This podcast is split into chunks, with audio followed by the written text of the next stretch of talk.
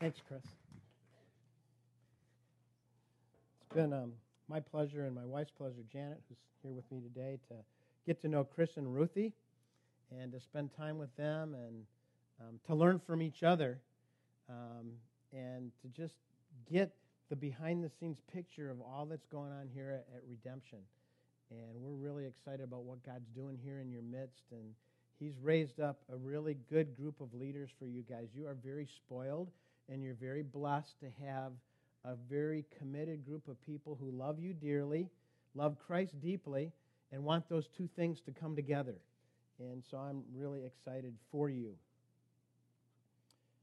A number of years ago, my wife Janet and I had the privilege of hearing Nate Saint tell the story of his father, Steve Saint. He, along with four other adventurous, committed Christ followers, uh, became history makers. Okay?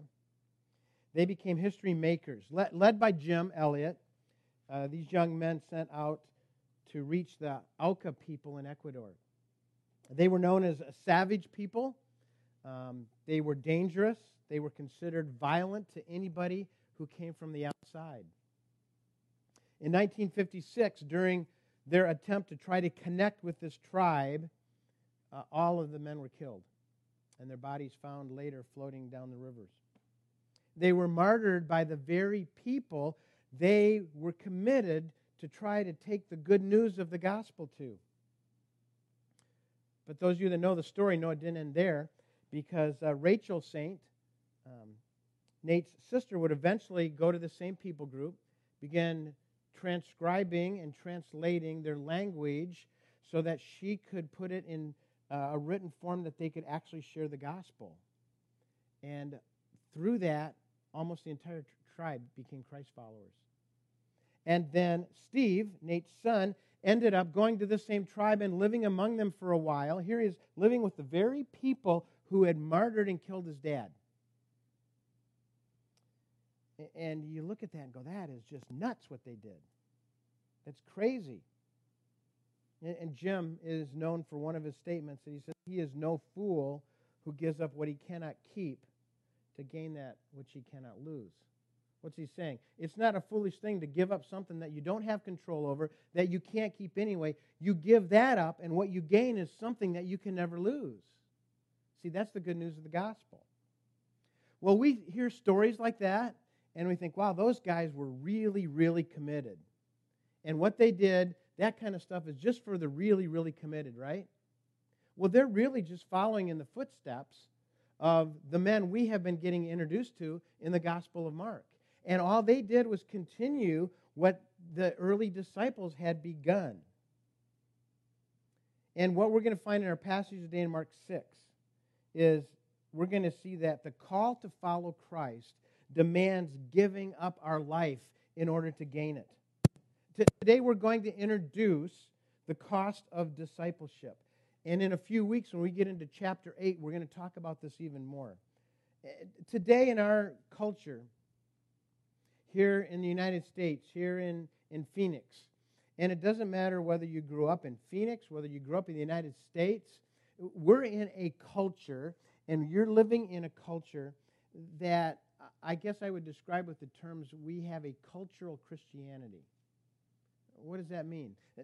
That means we've got a Christianity, and we hear of a Christianity that's presented often uh, that promises to give us what we want.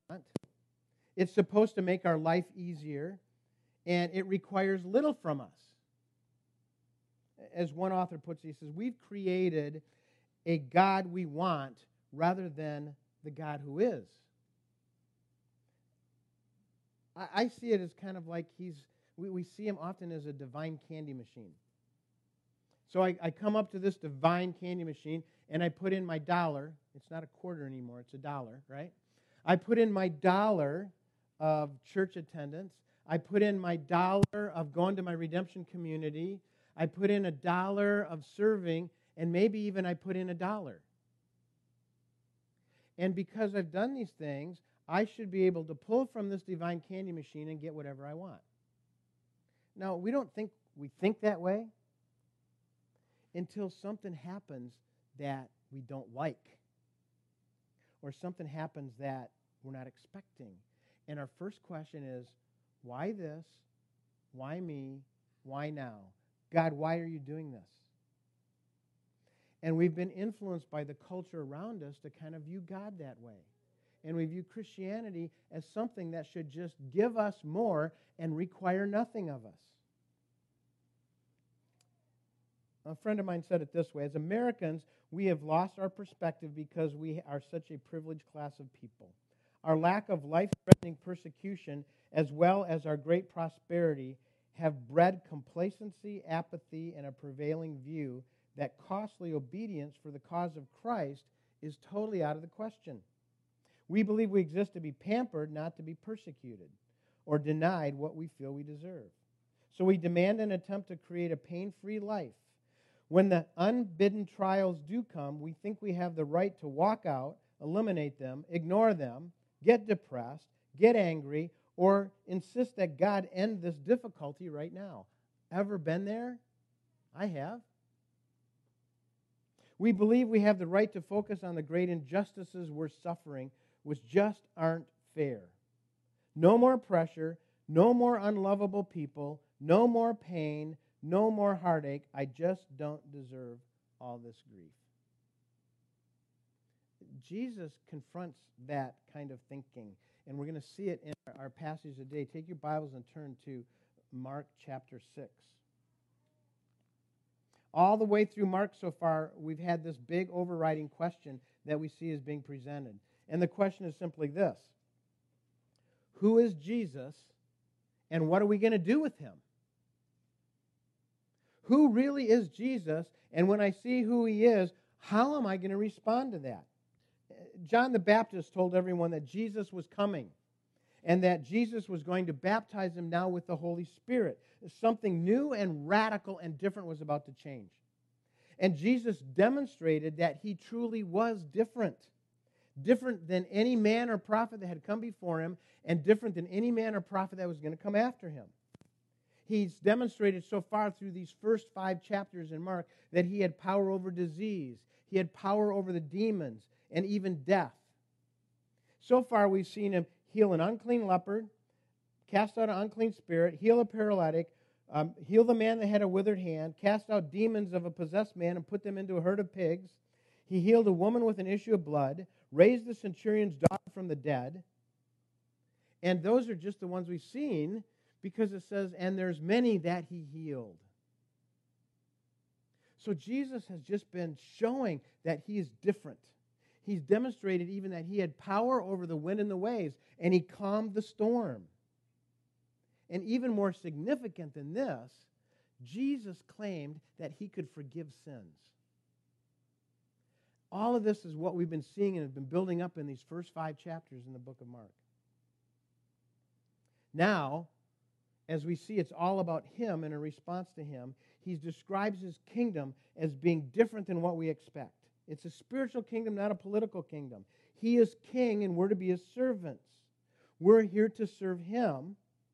And in his kingdom, it's not about power, it's not about prestige, it's not about possessions. It's about being humble and meek. So now, in the midst of establishing his credentials through all of these miracles, Jesus has called out a few to really follow him. Back in Mark chapter 1. You can turn back there a second if you have your Bibles open. Mark 1, verse 16. We read this. Passing along the Sea of Galilee, he saw Simon and Andrew, the brother of Simon, casting a net into the sea, for they were fishermen. And Jesus said to them, Follow me, and I will make you fishers of men. And immediately they left their nets and followed him. And going on a little farther, he saw James the son of Zebedee and John his brother, who were in the boat mending the nets. And immediately he called them, and they left their father Zebedee in the boat and the hired servants and followed him. Okay, if you underline your Bible, there's, there's two words you need to underline here. Okay? You find it first in verse 18. It's the word immediately. Immediately they left their nets. Look at verse 20.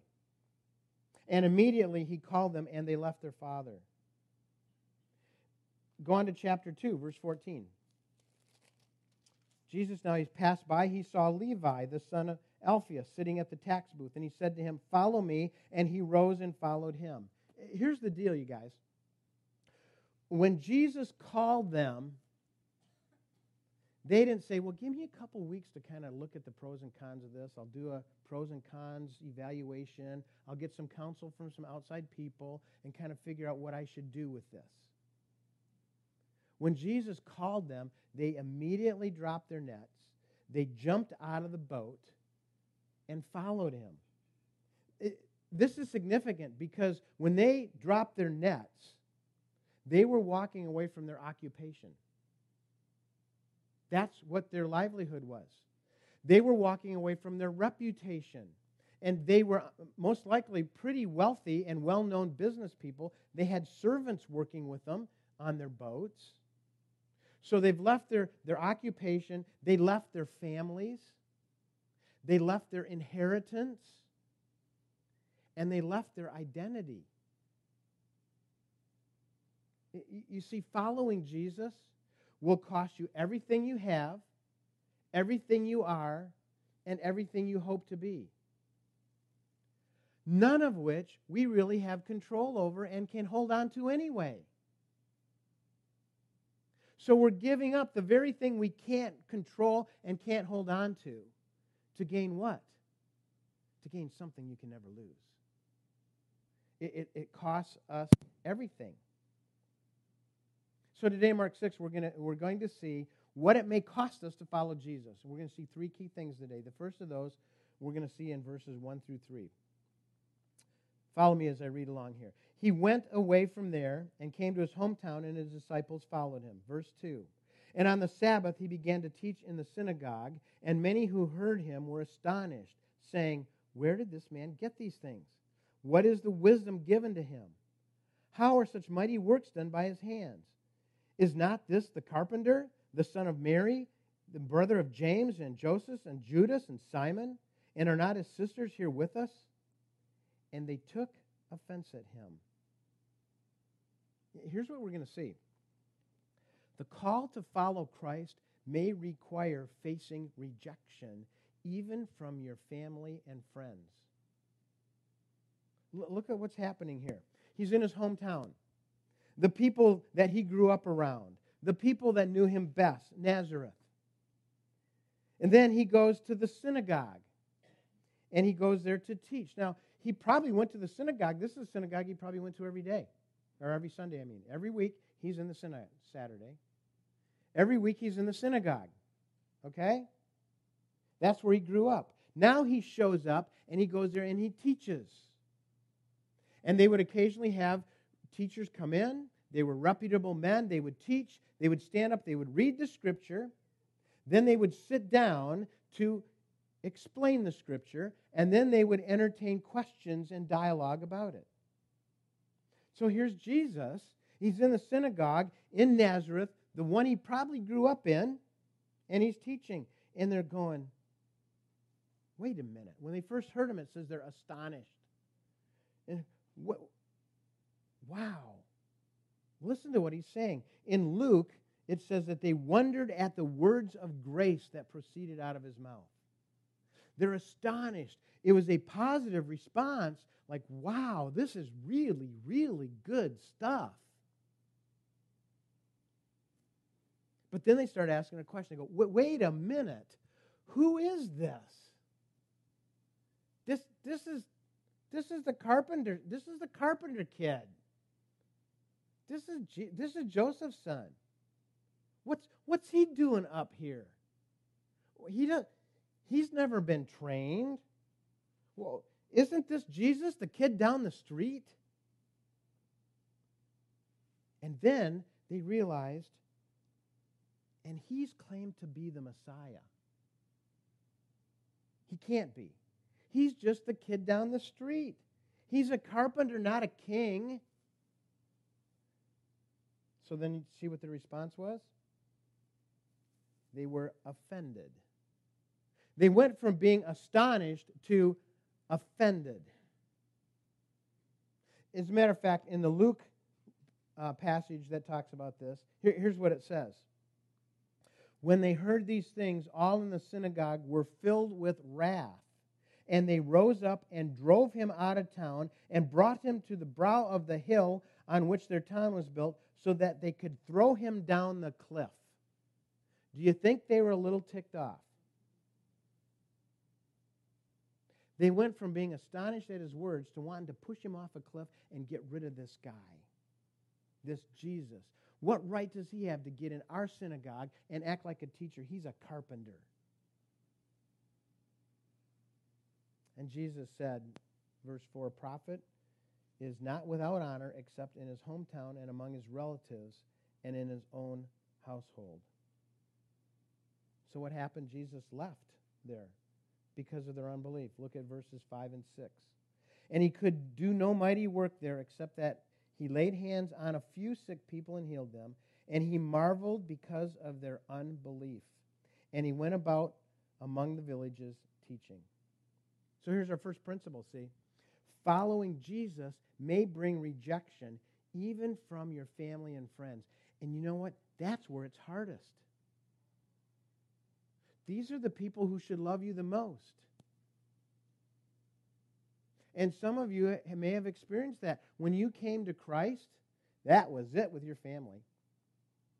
We had a couple in our redemption community that um, had come out of the Mormon church and had gotten saved, and, and their families just disowned them.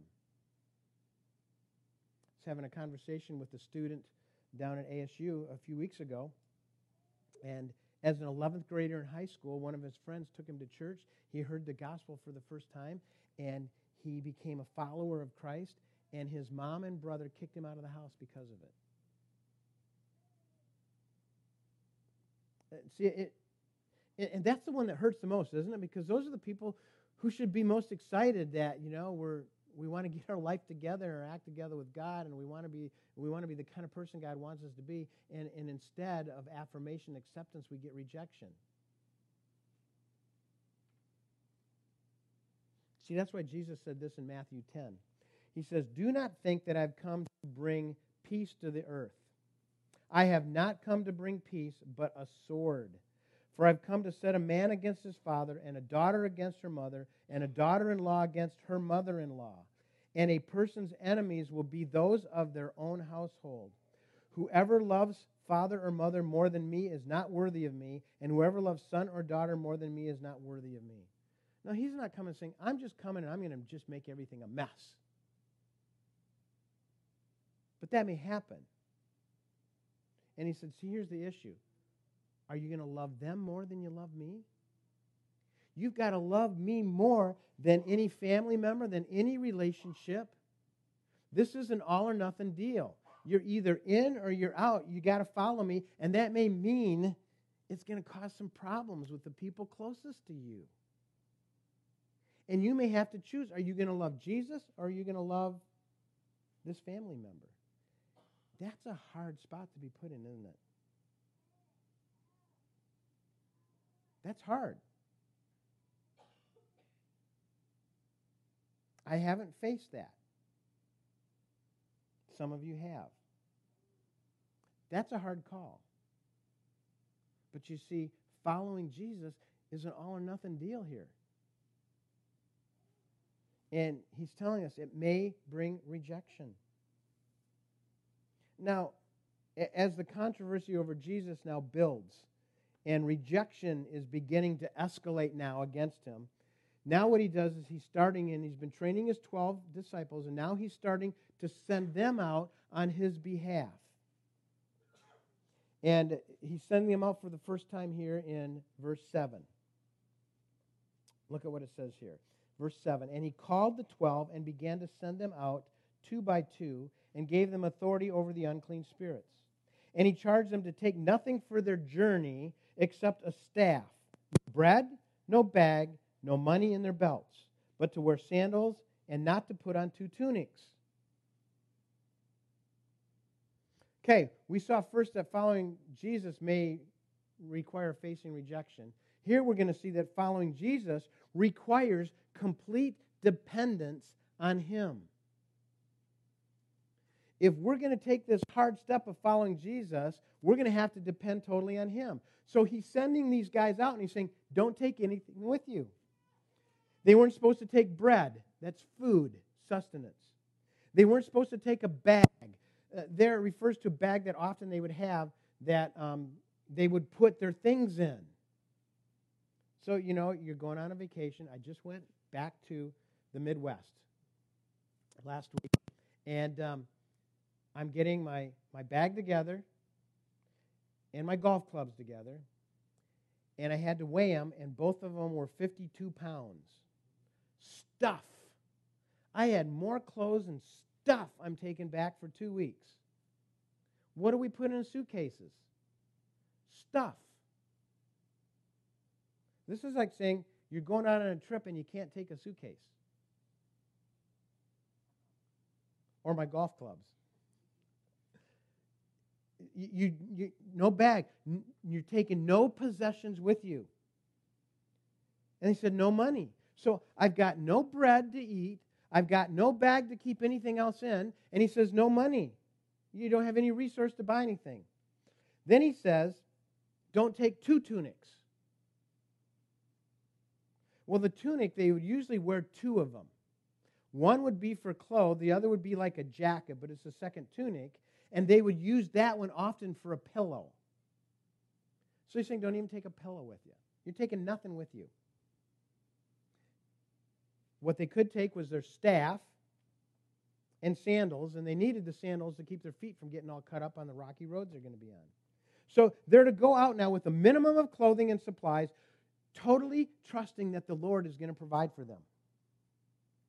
So they took nothing with them. Look at what else happens in verse 10. And he said to them, because, okay, the question, I'm, I'm not going out with anything. I got nothing with me. Where am I even going to stay? Look at verse 10. Whenever you enter a house, stay there until you depart from there. And if any place you will not receive you, and they will not listen to you, when you leave, shake off the dust that is on your feet as a testimony against them. So they went out and proclaimed that people should repent, and they cast out many demons and anointed with oil many who were sick and healed them. So he says, okay, you're going to go out and you're going to find a house, and when there's somebody that receives you, stay in that house. And he said, stay there till you leave. Well, okay, that sounds kind of dumb. Why do you say stay till you leave? So what he's saying is, you go to the house, the first one that receives you, you stay there. Don't look for another place. Don't look for a better place. Whatever door is open to you, stay there. If they don't receive you, then you leave. You don't bless them, and you go on until you find a place that will receive you. See, they were totally dependent upon the provision of God for their food, for their sustenance, for a place to sleep. They had to depend on others.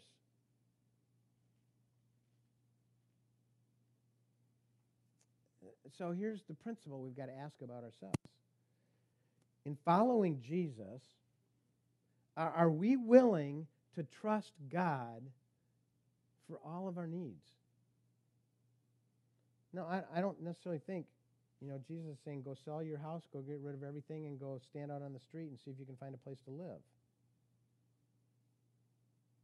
The principle here for us, though, is are we going to be so dependent on God that we trust Him for everything?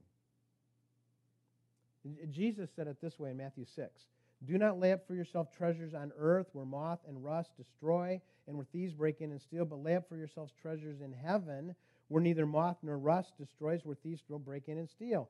Seek first the kingdom of God and His righteousness, and then all of these things will be added unto you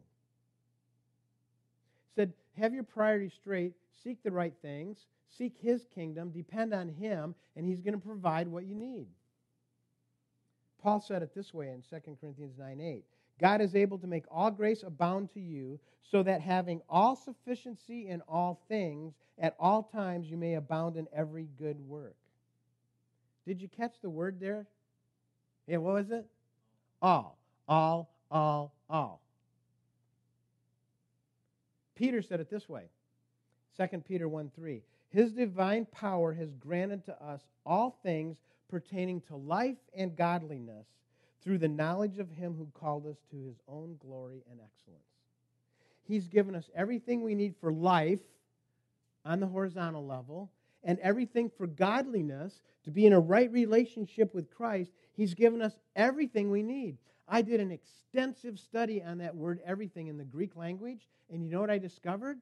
It means everything. He's given us everything we need for life on this level and to be in a right relationship with Him for righteousness. Through a true knowledge, it says there. That word in the Greek is, is often translated true knowledge. It's not just knowledge or information, it's true knowledge. And when that word is used, there's always a relationship between the one knowing and the one known. Okay, so let me translate that into here. It says, We have everything we need for life on this level, in the physical level, and we have everything we need for life on the spiritual level through a real, vital, experiential, living relationship with Jesus. You know why we struggle depending on Jesus and why we don't think He's given us everything we need? Because we're not in a living, vital, active, real relationship with Him. We kind of add Him to our life where it's convenient. We pray when there's something we need. See, when we're in that kind of an intimate relationship with Jesus, Number one, all those other things don't matter as much. And number two, he provides what we need. So here's the question Are you willing to live a dependent, surrendered life? You know, there's been great examples of people who've done that over the years. Um, one that jumps out uh, uh to me is the story of George Mueller. Um, he established orphanages in England, uh, which eventually cared for 2,000 children at a time. He lived a very sacrificial life and supported his family and all the orphan children in a truly faith ministry, appealing only to God for his provision. He took God completely at his word and never put limits on what he could accomplish and provide for men, so many. It says Mueller never made an appeal for money. The children never went hungry or ill dressed. Never a debt went unpaid, yet there was never any security except the faith that God would know and that somehow He would provide. And God did so. Though often at the very last moment, when there was not a penny in the purse and no food on the tables, Mueller's homes existed by this never ending succession of miracles of faith.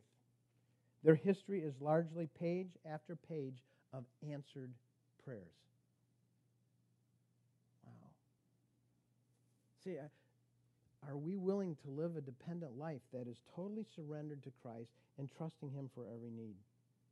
That's how He sent the disciples out. He wanted them to understand that. He didn't want them to be able to depend on anything but Himself. And so they went out and they cast out many demons and anointed with oil many who were sick and healed them. But trusting God can sometimes go much further than just depending on Him for our physical needs it's interesting now as we're going through this, all of a sudden we jump into this story about John the Baptist. See, now as these guys have gone out and they're spreading the story and they're healing people, now it's spreading even more about Jesus. And it finally gets to King Herod. And that's where we're at in verse 14. King Herod heard of it for Jesus' name had become known. Now, for the sake of time, I'm going to take this next section. I'm just going to summarize it for you and tell you what happens here in verses 14 through 29, okay? Here's what's happening the name of Jesus now is spreading. And the question is who is this guy Jesus, right? Where did he get his miraculous power? Where did he get his knowledge? Where did he get his wisdom? He's just the carpenter's son. He can't be the carpenter's son. There's got to be another explanation to this guy. And he's certainly not the Messiah that he claimed to be. So who is he? So some thought, well, he must be John the Baptist who's risen from the dead. Some said he's Elijah who's returned. And some said, well, he must be a prophet like all the other prophets. Well, here was Herod's conclusion. Of those three choices, Herod said, you know what? He's got to be John the Baptist risen from the dead. Well, wait a minute. When did John the Baptist die? You know, we heard about him at the beginning of Mark, and we haven't heard about him since. Well, here's what had happened. happened. Um, Herod the king had married his brother's wife, Herodias, who was also his niece. Okay? So John the Baptist went to King Herod and confronted him that that was not lawful. He was committing both adultery and incest at the same time. Well, Herod's new wife, adulterous wife, Herodias, didn't think too highly of John for this. Matter of fact, she wanted him killed. But Herod wouldn't do it. He didn't do it, number one, because he kind of had this respect for John, but he also knew that he was pretty popular. Verse 20, um, it tells us this that he feared John, knowing that he was a righteous and holy man, and so he kept him safe. But what happened is his feelings were John, for John, were no match for his wife and his friends. Because here's what happens. On his birthday, he has this big birthday bash. And he invites all of the key leaders and all of the the government leaders and all of the key officials, you know, all the cool, significant people. These are, these are the elite of the elite. He invites them to this big banquet that he has. And Herodias' daughter, Herod's wife's daughter, dances in front of everybody. And it pleased Herod and his guests. And, and that word pleased there was a euphemism for for sexual um, arousing. It, it was a, you know, a very arousing dance that she did. He was very pleased with it. And he's so enamored as he's been partying and probably half drunk, and he's so impressed with her that he says in front of everybody, I'll give you anything you want up to half of my kingdom. That's huge. So she runs off to mom and says, Mom, this is what the king has just said. What do I do? So Herodias takes this opportunity to finally get what she wants, and she says, Go back and tell him that I want the head of John the Baptist on a platter. And that's what she does. She goes back and tells him that. And Herod, it says, he, he was very sad. But he had to fulfill his promise. Number one, it was his word. Number two, he had said this in front of all of the leaders that are underneath him. He can't go back on his word now. So he fulfilled the promise, and John the Baptist's head was delivered to Herodias on a platter. So John the Baptist stood up for truth, and it cost him his life. And you know what? That was just a precursor of what was to come. Stephen, the first martyr, was stoned for his belief in Christ. Paul was imprisoned and tortured frequently and endangered and killed for his faith. Peter was martyred under Nero and chose to be crucified upside down. People often had to choose between Jesus and someone they loved very dearly. Christians paid a high price in those days. Some of them were flung to the lions while others were burned at the stake. Emperor Nero would put a pitch on Christians and then he would burn them to light his garden parties. He sewed them in the skins of wild animals and had his hunting dogs tear them to pieces. Believers were tortured on the rack and scraped with pincers. Molten lead was poured on them, and red hot brass plates were put on their most tender parts of their bodies. Eyes were torn out, and parts of their bodies were cut off and roasted in front of them. Hands and feet were burned, and then cold water would be poured over them to lengthen the agony.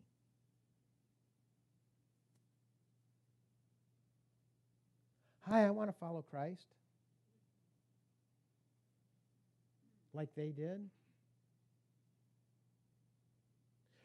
When you became a believer at that time, you knew you were following Christ and it might take you to your death. But you know what is happening today, you guys? We, we just don't hear all about it. Um, Open Doors International, a charity that supports Christians under pressure, said that 2,123 Christians were killed in 2013. And during the most recent period in 2014, more Christians were killed in Syria alone than were killed globally in the previous year. This thing is ramping up. And the World Watch List, which annually monitors the media worldwide for all reported in, in, incidents, emphasizes that this is the minimum because these are the ones that are documented. The estimates say that there could be seven to 8,000 a, a year that are being killed for their faith alone. And I think that number is low too. Um, and we don't hear about it. I've got a, a, a friend who's a, a, pastor in Nigeria, and he said there's been 1,600 people killed in the last nine months in Nigeria. You didn't read about that, did you? We don't hear about that. There are Christians right now being crucified for their faith. And I think it's coming our direction. Um, my wife was reading a story just this week of, of a gal in the military who had a Bible verse up in her cubicle. And everybody had little sayings and quotes in all the different cubicles that she worked with. Hers, she had a Bible verse up. And she was commanded to take it down because they said it was offensive. And when she didn't t- take it down, she got tried for um, insubordination. Just to have a little Bible verse up on her desk.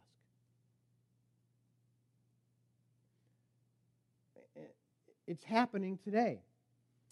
My friend in Nigeria, Umar, had a knock on his door, and 11 people showed up from northeastern Nigeria. This was just this last year.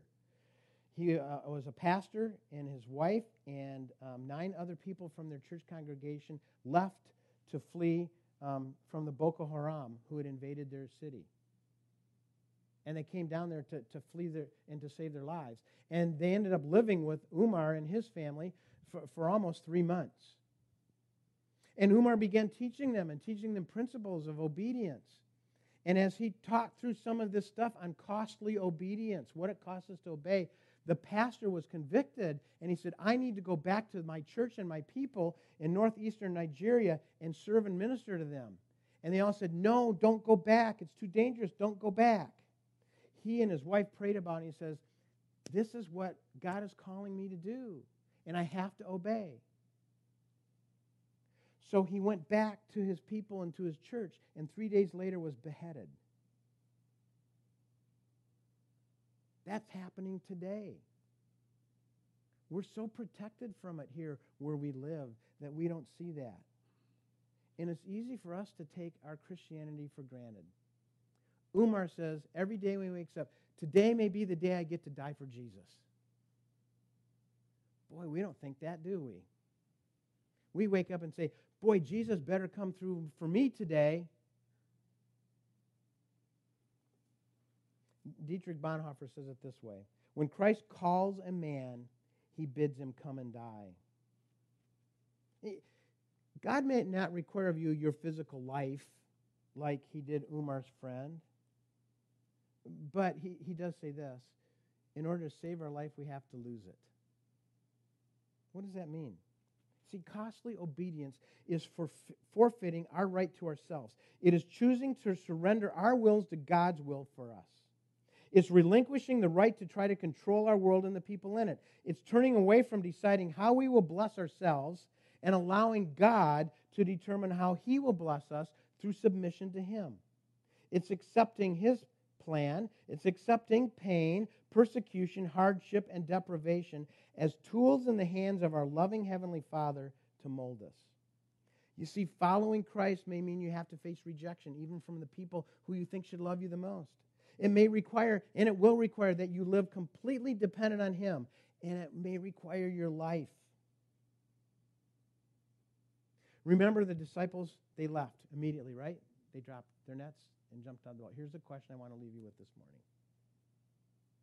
What are the nets you're hanging on to?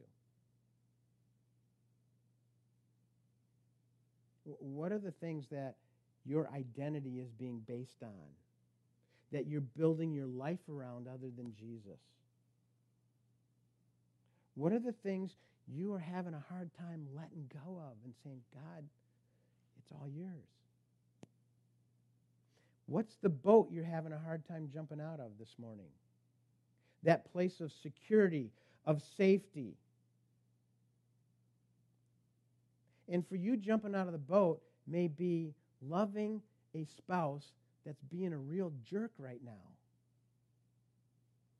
It may be going to a family member and sharing the gospel with them that you've been afraid how they might respond. It may be going to your employer and confessing that you stole something from the office.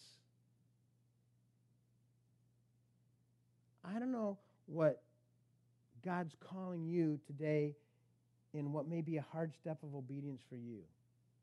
But I do know this it may require rejection. It requires you got to be dependent on God and trust Him. And you know what? You got to give up your life. For what? To gain His life. Something you can never lose. Would you join me in prayer? God, forgive us for sometimes grumbling and complaining and feeling sorry for ourselves. Forgive us for not being patient to wait for you to answer our prayers. God, forgive us for trying to control our circumstances and the people in our world because somehow we believe we deserve that and it's going to satisfy us. God, forgive us for hanging on to earthly idols and as people and, and things and possessions and activities. God, help us to follow you and give us the grace we need to be willing to be obedient, whatever the cost. And we pray to that end. Amen.